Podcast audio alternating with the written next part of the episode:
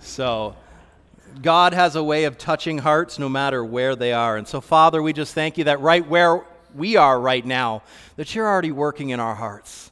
You do jobs that no one else can do. The Bible says that you're the great physician, Lord. And one of the greatest works that you can do is work on our hearts. That you can change our. You know, it doesn't matter how we've been raised or what we've experienced, you know how to soften the hardest of hearts and make it open and receptive to you again. And so this morning, we just say, Holy Spirit, as we open your word and as we've already been worshiped, just work on our hearts. Soften them so that we become receptive more and more every day. We want more of you and not less of you, God. I want more of you. And Father, I just want more. More than ever before. I know I've not experienced it all and I don't know it all, but I know you do. So I want more of you, Jesus. More of you, Jesus. Oh, we praise you. We praise you. We praise you. Thank you, Father. Hallelujah. Well, are you ready for the word this morning, everybody? Welcome to all you watching via online this morning. We're so glad that you're joining us wherever you are. We're going to continue on in our series on the Holy Spirit. And we're like 10 weeks deep into it now. We've still got so much more to go, but I was just kind of reflecting. You know, when you get this far into a series, it's okay, what have you said? What have you done? And the thing that I love is that God, it has provoked me to think back through my experiences with God and remind myself, oh, wait, God talked to me that way, or God did this in my life. And this week I was thinking about, you know, the first time that He ever gave a word of knowledge. And I remember it was about eyes, that God was wanting someone's eyes. And I was like, okay, God, I'm really scared. I, I feel like I'm about to miss it here. But, and I stepped in and I said, God wants to heal someone's eyes, and just crickets. I was like, well, great. Thanks for hanging me out to dry, God. Oh, I guess I missed it. And I was a little discouraged after it. And I, and I uh, went home and I was like, come on, God, you, you know, I trust, trusted you to step out and nothing. And it was about three days later, someone called me and was like, I'm sorry, that was me. And I was having issues with my eyes, and I was too afraid to come up and let you pray for me. And, and, I was like, well, thank God I didn't miss it. But you know, I was thinking about like through all the different things we've talked about with the Holy Spirit so far, I'm sure you have had experiences in your lifetime that it's good to bring yourself into remi- remembrance of what God has done because He hasn't changed, right? He's the same yesterday, today, and forever. And so even when we look at the book of Acts, which is really, they call it the Acts of the Apostle, apostles, but it's really the acts of the early church empowered by the Holy Spirit. And as he worked with them is the same way he's still working with believers today. And so this morning, I want to take a look at the work of the Holy Spirit in salvation. And I think this will give us a good place to launch off into this next section of the series. And I like something that Reinhard Bonnke said.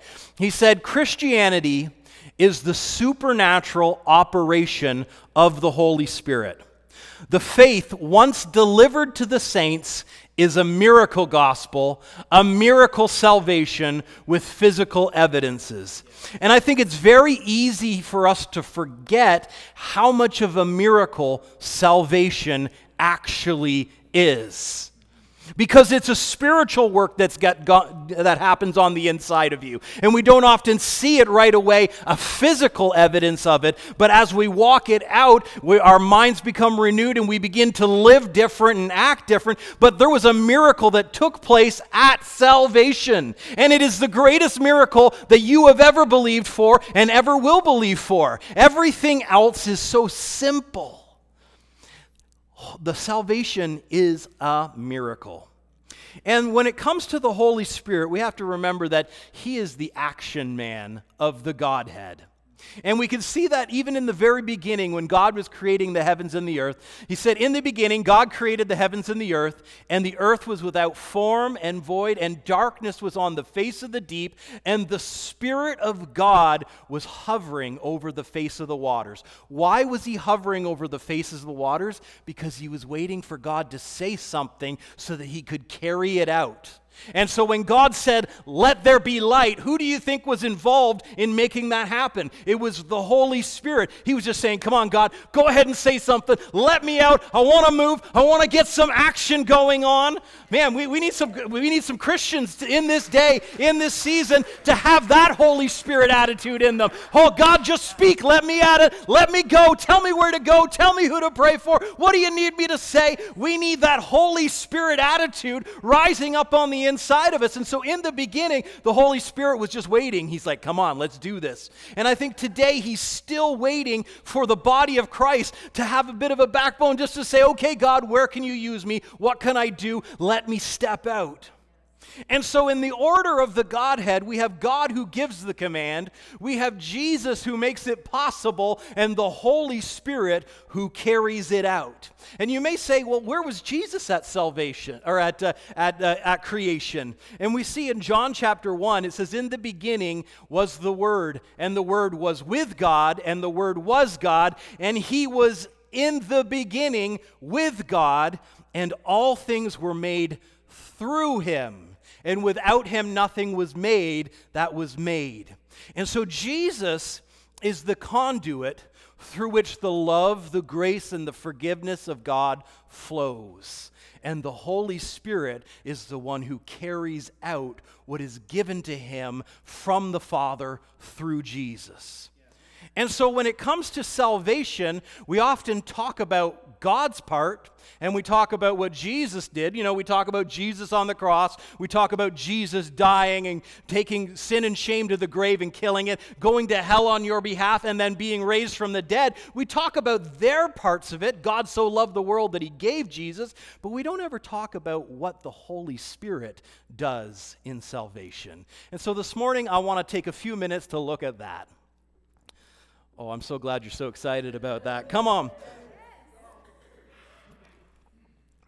Number one, what role does the Holy Spirit play in salvation? He is the instigator. And I love that word instigator because it's a word that I can really relate to as a father of four boys. And when I look at my family and the, and the, the different um, characters they have and the attitudes they often display, I can look through my four boys, and one really stands out as the instigator, and it's my quiet one, Pierce. He doesn't say much, especially when other people are around. He'll be hiding behind you. But when no one's looking, you know what he's doing? He's poking. He's poking. He's trying to get a response out of his brothers. We got in the car the other day and it was everybody was quiet. And then a few seconds later, Montgomery's crying and we turn around and here's Pierce has been pinching his side.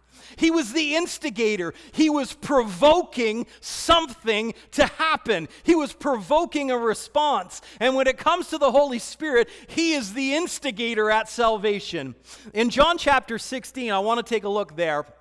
And if you have listened to any of the online services, in part number four, we talked about what we're going to be talking about right now in this section, but we didn't talk about it in our live service because God had other things going on in those services. But in verse 7 of chapter 16, he says, Nevertheless, I tell you the truth, it is to your advantage that I go away. For if I do not go away, the Helper will not come to you. But if I depart, I will send him to you. And so it's great. He's, he's our advantage. Jesus was going to send him, but it's what is said next that actually causes a bit of contention in the body of Christ. And that is in verse 8. It says, And when he has come, he will convict the world of sin and of righteousness and of judgment. And growing up as a, as a lifelong Christian, uh, whenever I've heard this preached about he will convict us of sin, it's often portrayed as he's going to make me feel bad about what I've done so that I will turn to God for forgiveness and that I won't do it anymore. That he's causing me to remember it so that he will provoke me to repent. But my question is is that really what the Holy Spirit does? And my second question that is more important is he said he'll convict the world of sin. Are you the world he's speaking of? And when we address what Jesus is speaking about here in John 16, we have to understand this is a long conversation he's having with his disciples. It starts in chapter 14 and it runs all the way through chapter 17. And so 16, he's already been saying things to them at this point, and he's going to say some more things. And if we read the whole conversation, it'll put this question in context Are you the world he's speaking of? In John chapter 17, so just a few verses after saying this, he said, God, he's praying for them now. He says, I've given them your word, and the world has hated them because they are not of the world, just as I am not of the world. And he says, I don't pray that you should take them out of the world, but that you should keep them from the evil one. They are not of the world, just as I am not of the world. And so, if he's going to convict the world of sin, he's already established that you are not the world he's talking about. And well, maybe maybe he changed how he was using this. Okay, well, let's go before 16 then. In John chapter 15 verse 18, it says if the world hates you, know that it hated me before it hated you. If you were of the world, the world would love its own. Yet because you are not of the world, but I chose you out of the world, therefore the world hates you. And so, the chapter before and the chapter after, he establishes that you are not of the world. So, when he says he will convict the world of sin, the Holy Spirit's job in you is not to make you feel bad about what you've done so that you'll turn to Jesus. He's not even talking about you in that context. But it's more important to understand that he says, when he has come, he will convict the world of sin, not sins. He's not talking plural, he's talking singular. There's only one sin in which he is convicting people of, and he goes on to even tell us which one it is of sin because they do not believe in me. The, and we, the, we have the wrong picture of what he says here when he says he will convict. It doesn't mean to make them feel bad, it means to poke and prod on. And so, the job of the Holy Spirit is to poke on hearts for them to begin to open, to be open for the gift of salvation, because they do not believe. And so here's this is why we need to establish this. Do you know what happens when you're sharing Jesus with others? Even if it seems like to you that the door is completely closed, the Holy Spirit's poking on their heart. And they may be saying no, but inside there's a turmoil going on saying, Yeah, I, I really there's something drawing me to this, but the hardness of our heart will often keep us from the things of God. And the hardness of other people's hearts, the unbelievers' hearts, will often keep them from God, but it won't stop the Holy Spirit from saying, Yeah, come on, believe. God is good. He does love you, He does want to accept you. And so we have to understand that when He's convicting the world of sin, He's provoking them to believe, not making them feel bad about what you've done. You know, I find with even with my own kids, it's so much better to redirect them and where I want them to go than where focusing on what they've done that I didn't like. Redirection works so much better. And I love what Mark Hankins said. He said, if unbelief is curable, everything is curable. And the reality is, unbelief is curable. When you, you, let the Holy Spirit do His work in a heart, it inspires faith in them. It begins to, to prod them on to accepting Jesus. And so, when you're sharing your faith, which is something that we should be doing, Jesus said, Go into all the world and preach the gospel to every creature. And so we've, we've been called to share our faith. Know that there's things going on behind the scenes that you don't see with your natural eye. The Holy Spirit is at work instigating. But he says, if unbelief is curable, everything is curable. Think about that. If you once did not believe in God and now you do, that was a miracle. And it's the same way with every other miracle that you may need in your life. Change the unbelief, and it becomes a miracle. Because unbelief is the thing that is keeping them from a miracle. Unbelief is what's keeping you from a miracle. And the solution to unbelief is belief, it's faith. It's let the Holy Spirit inspire faith in you. In John chapter 6, verse 44, it says, No one can come to me unless the Father who sent me draws him. And how does the Father draw him? By the work and the prodding of the Holy Spirit. And so back to John chapter 16, verse 8, it says, And when he has come, he will convict the world of sin. And convict can't mean how religion uses it because of what comes next. Because then he also has to convict the world of righteousness. How do you make someone feel bad about righteousness? Righteousness is a good thing, sin is a bad thing, righteousness is a good thing. And so he can't convict us and make us feel bad about how righteous Jesus has made us. He doesn't make you feel bad about the work that Jesus has done by changing your identity. And then of judgment. He'll also have to convict you of judgment. But again, just like with sin, he tells us what the Holy Spirit is doing. In verse 10, he says, He will convict them of righteousness because I go to my Father and you see me no more. The thing that the Holy Spirit will poke and prod in a heart is that because of what Jesus has done, you can now be a new creation in Christ Jesus. Because of what Jesus has done, you can have your identity changed. You don't need to be of the world, you can be translated out of it into the kingdom of his Son, which is what Paul prayed in Colossians. He said that because of redemption and the forgiveness of sins, we have been translated out of the kingdom of darkness into the Son of his, his Son, the Son of His love. And so the Holy Spirit will pro- poke and prod them onto receiving the love and the righteousness of God. Well, what about judgment? Judgment can be pretty bad. Well, it depends on what's being judged. If you're innocent, judgment is a good thing, right? If you go to court and you've been accused of something and the judge rules in your favor, that judgment is a good judgment. So, what is the judgment that he's speaking of here?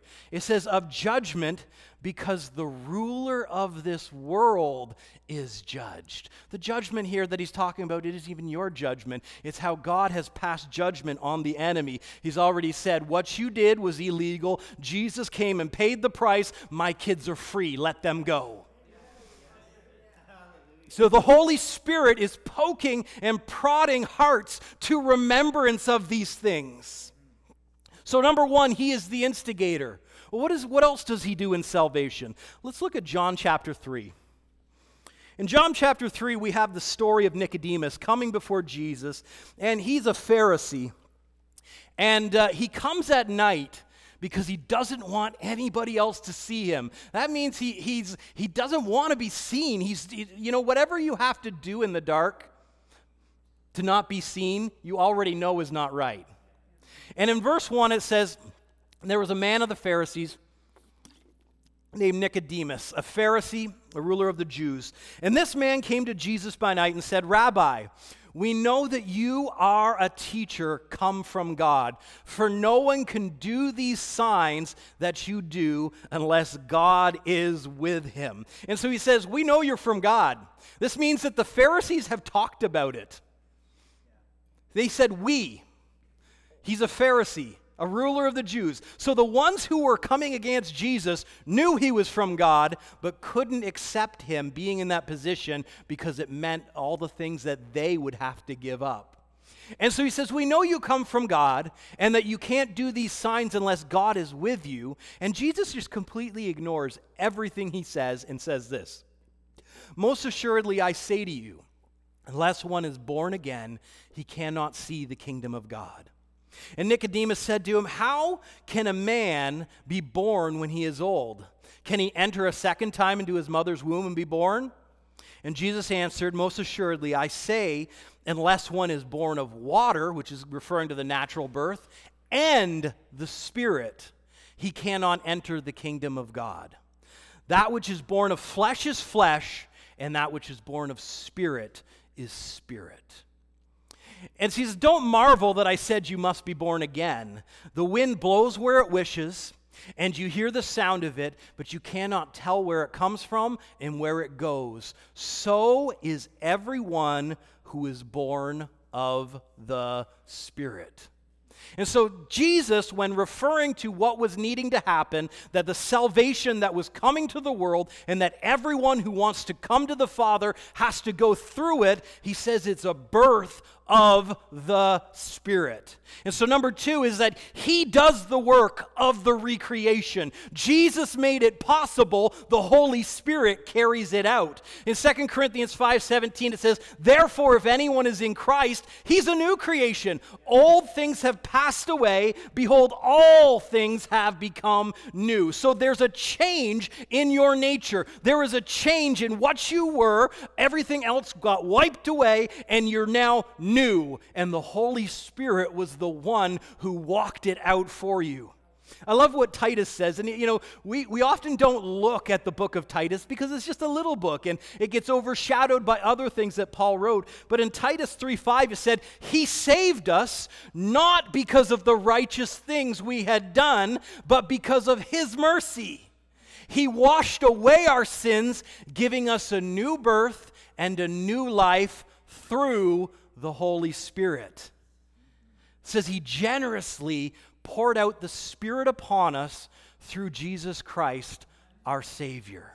And so it was through the work of the Holy Spirit that you have new life and a new renewal on the inside of you. And Paul said in Ephesians 2 that you are his workmanship, created in Christ Jesus for good works, which God has prepared beforehand that we should walk in. So, what happens? We can use this to represent our old vessel. I chose a dark color so it just shows you this is not the dark color is not like that because of your sin. Because as Titus said, it's not because of the righteous things we had done that we were saved, and it's not because the bad things that you did that you were like this. It all has to do with Adam and the sin nature that Adam passed on to everyone. And what happens with the Holy Spirit is he takes this old vessel and he gets rid of it. He doesn't use parts of it, he re- recreates it new. He makes it spotless. He makes it available that God can take Himself now and pour Himself into it. It was through the work of the Holy Spirit. That is the work of the, the miracle of salvation. That on the inside, you weren't just kind of made better, you were made new. Yes. Say that again. You weren't just made better, you were made new by the work of the Holy Spirit. He generously poured out His Spirit upon us through Jesus Christ our Lord. Hallelujah. And so He takes the old vessel and He makes it brand new and perfect. So He's the instigator. He's the one that works the, recreate, new, the new creation. And number three, he takes you and he places you into the body of Christ. In 1 Corinthians chapter 12, it says, for as the body is one and has many members, but all of the members of that one body, being many, are one body, so also is Christ. For by one Spirit, everyone say Spirit, we were all baptized into one body. Whether we're Jews or Greeks, whether we're slaves or free, we have been all made to drink into one Spirit. And so, what happened is he took you and he placed you into the body of Jesus. And just like how when you look at your own body, you've got different organs. You've got the heart, you've got the lungs, you've got the skin, you've got the blood, you've got the blood vessels, you've got, you've got the veins. There's many parts in the body of Christ. And when you get saved, he takes you and he places you into the body. And the thing is, every part of your body is necessary. You need each one. If you wake, woke up tomorrow without your skin, it'd be a pretty horrific sight. If you lost your lungs right now, it would really suck. And just like you need all the parts of your body, you are necessary in the body of Christ. You are valuable to Jesus. You are part of his body. In Romans 8 16, it says, The Spirit Himself bears witness with our spirit that we are the children of God. And if children, then heirs, heirs of God and joint heirs with Christ. Now think about that. Why are we joint heirs with Him? Because you've been placed into the body. What He receives, you receive. What he was given as his reward, you partake of because you've been made one with him. And Jesus told us that was, that's what he was going to do before he even did it. In John 17, he said, Father, make them one with us, just like I'm one with you. And it happened through the work of the Holy Spirit. And that's why we can have verses like 2 Peter chapter 1 and 2. It says, "Grace and peace be multiplied to you in the knowledge of God and of Jesus our Lord." As his divine power has given us all things that pertain to life and godliness through the knowledge of him who called us into virtue. Why can you have all things that pertain to life and godliness? Because is Jesus missing them? Let me ask this question Is Jesus sick in heaven? Well, John said that as he is, so are we. Is Jesus in lack right now? And you've been made one with him by the work of the Holy Spirit. That's why the next verse says, By which we have been given to us exceedingly great and precious promises, that through these we may be partakers of the divine nature. Hallelujah. Hallelujah because as He is, so are we in this world. So, what's Holy Spirit's work in salvation? He is the instigator, He carries out the recreation. he places you into the body of Jesus. And number four, He pours the love of God into our hearts. Romans 5 5 says that now hope does not disappoint because the love of God has, what is has? Past tense, been poured into our hearts by the Holy Spirit who was given to us. You know, we don't often question that God is a God of love, but we often question our ability to love. And you shouldn't question that because the same love in which He loved who we would call unlovable he loved you, and then He poured into your heart and gave you the ability to love in the same way. The Holy Spirit has been very involved in your life leading up to salvation. And the reason why we need to talk about that is because he wants to continue being involved if you will let him. He's been involved and wants to continue being involved. It doesn't end at salvation, there's a daily walk. That Holy Spirit, we're just so glad that you're with us right now. And just as much as you were raring to go on the very first day of creation, we know that you're raring to go and you want to walk out the things that God has spoken over us the promises that He's given to us, the visions and the dreams that you've dropped into our hearts, God, Holy Spirit, we know that you want to grab hold with us and walk those out. You are the man of action, and you haven't stopped being that today. And so we thank you, Father, for it. In Jesus' name, amen and amen. Guys, the Holy Spirit can do work that no one else can do. He can work on our hearts in ways like no one else. Now, maybe right now you're watching us on the internet and you haven't made Jesus the Lord of your life. Now is the day to do it. Today is the day of salvation for you. We would love to pray with you and walk with you into the kingdom. Why don't we go ahead and say, Father, Father I ask for Jesus. I receive him into my life right now. I turn from all else I thank you that today I am a new creation. And I thank you for it. In Jesus' name, amen. If you prayed that prayer with us today, we would love for you to get in contact with us.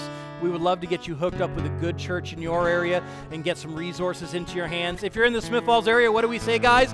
Welcome home. Come on out. We'd love to walk this journey together with you. Well, guys, I just think that the same way the Holy Spirit's been bringing things to my remembrance, let Him bring things up and remind you of how good He's been in your past. Because as good He was then is as good He wants to continue being in your future. Well, it is offering time. If you would like to give and be a partner together with us today, you can go so do so at wordchurch.ca forward slash give or the baskets at the back, whatever you like. But whatever you choose to do, we just say thank you. Thank you for being here. Thank you for being a partner with us. And have an awesome week. God bless you all.